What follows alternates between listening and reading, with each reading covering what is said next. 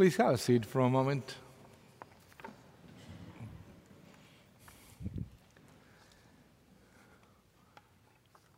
Hombres necios que acusáis a la mujer sin razón, sin ver que sois la ocasión de lo mismo que culpáis.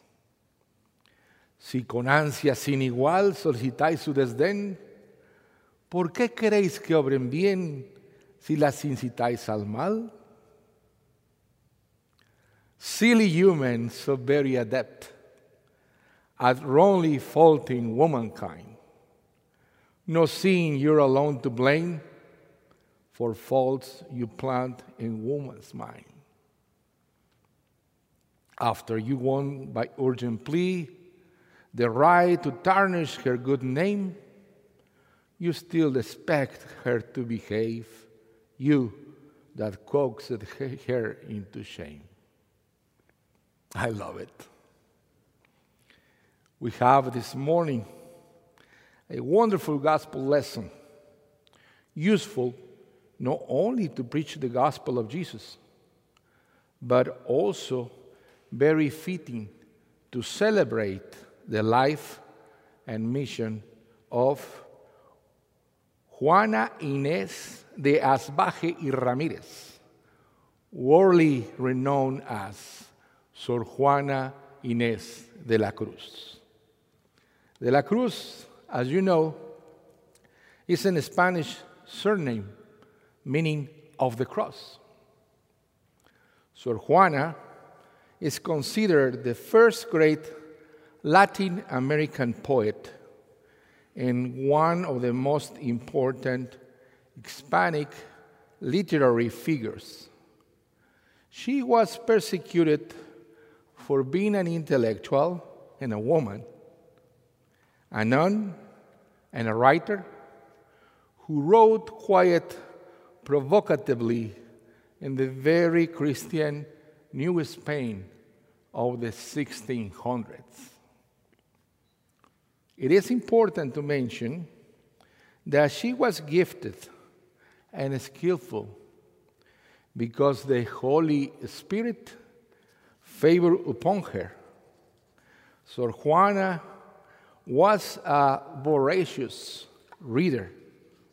And she was thankful because as an infant, many things were revealed to her, yet hidden to many wise and intelligent men of her times. Controversies surrounding Sor Juana's writing and pressure from those around her resulted in Sor Juana's forced renunciation. Sor Juana was required to sell all her books, as well as all musical and scientific instruments. Sor Juana responded by devoting herself to a rigorous penance, giving up all studies and writing she was tired and unhappy. Sor Juana died in 1695 from born disease around the age of 44. Sor Juana's legacy for us is of strong faith, obedience, and servanthood to Jesus, and an admiring example of discipleship. Do you ever feel tired? Do you ever feel weary? If you don't, you will be rather unusual. Now we all experience what is called the physical fatigue. But there are other kinds of fatigue that, in my opinion, are far worse than the physical kind. There is the mental fatigue, there is the emotional fatigue, and worst of all, there is the spiritual fatigue. Now, for physical fatigue, you need sleep, but for any other kind of fatigue, you need rest. There is a difference, you know? You can go to the drugstore and buy something that will put you to sleep. But you cannot buy anything that will give you rest. Because rest is not a condition of the body, it is a condition of the soul. I want you to listen to these words of Jesus, which are refreshing as enjoying a cool breeze. Imagine yourself sitting under umbrella at the ocean, drinking cold lemonade or a margarita. Come to me, all you who labor and are heavy laden, and I will give you rest. Take my yoke upon you and learn from me, for I am gentle and lowly in heart, and you will find rest for your souls. For my yoke is easy and my burden is light. Now, the key to living life to the fullness and making life something you enjoy from the beginning, rather than endure to the end is found in these three ver- verbs. In these verses, the verb come, the verb take, and the verb learn.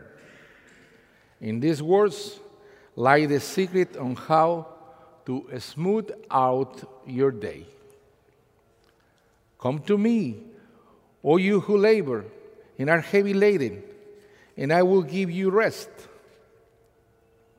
The first thing that Jesus says is so simple. He says, Come to me. That is, get in my presence, listen to my voice, hear my words. When you come to Jesus just as you are, He will give you all that He, he has and all that He has will be all that you need. Now, when Jesus says, Come to me, what He really means is you've got to turn your back on anything and everything else that you made substitute for Him. It was Augustine who said, The soul is restless and it will not rest until it finds its rest in God. Take my yoke upon you. Now, a yoke was a wooden bar that was especially made to fit around the neck and shoulders of an ox. The farmer would attach the harness so that yoke and the farmer could control that big ox and guide that ox anywhere he wanted him to go. The reason why Jesus used the yoke is because it was a symbol of submission. What Jesus is saying here it is if you want to find rest in this life, if you want to find peace in your heart, you got to go under my authority and submit yourself totally to me. You will not have real peace until you surrender your life to Christ. People think of surrender as being an act of defeat, but in life, surrender to Jesus Christ is the first step to victory. Learn from me, for I am gentle and lowly in heart, and you will feel fine rest for your souls. Jesus tells us we are to learn from him. We are to get into his school on a daily basis and let him be the teacher while we are to be the students. But In this case, Jesus is not only the teacher, Jesus is the subject. That phrase can also be translated learn of me. A life lived with Jesus, in Jesus, and for Jesus is amazingly refreshing.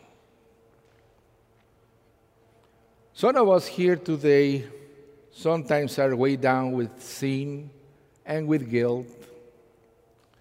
If you are tired of not being where you ought to be spiritually, or you are tired of trying to fight the battle of life by yourself, on your own, and if you would like to come to the one who can smooth out your everyday, then all you have to do is come to Jesus.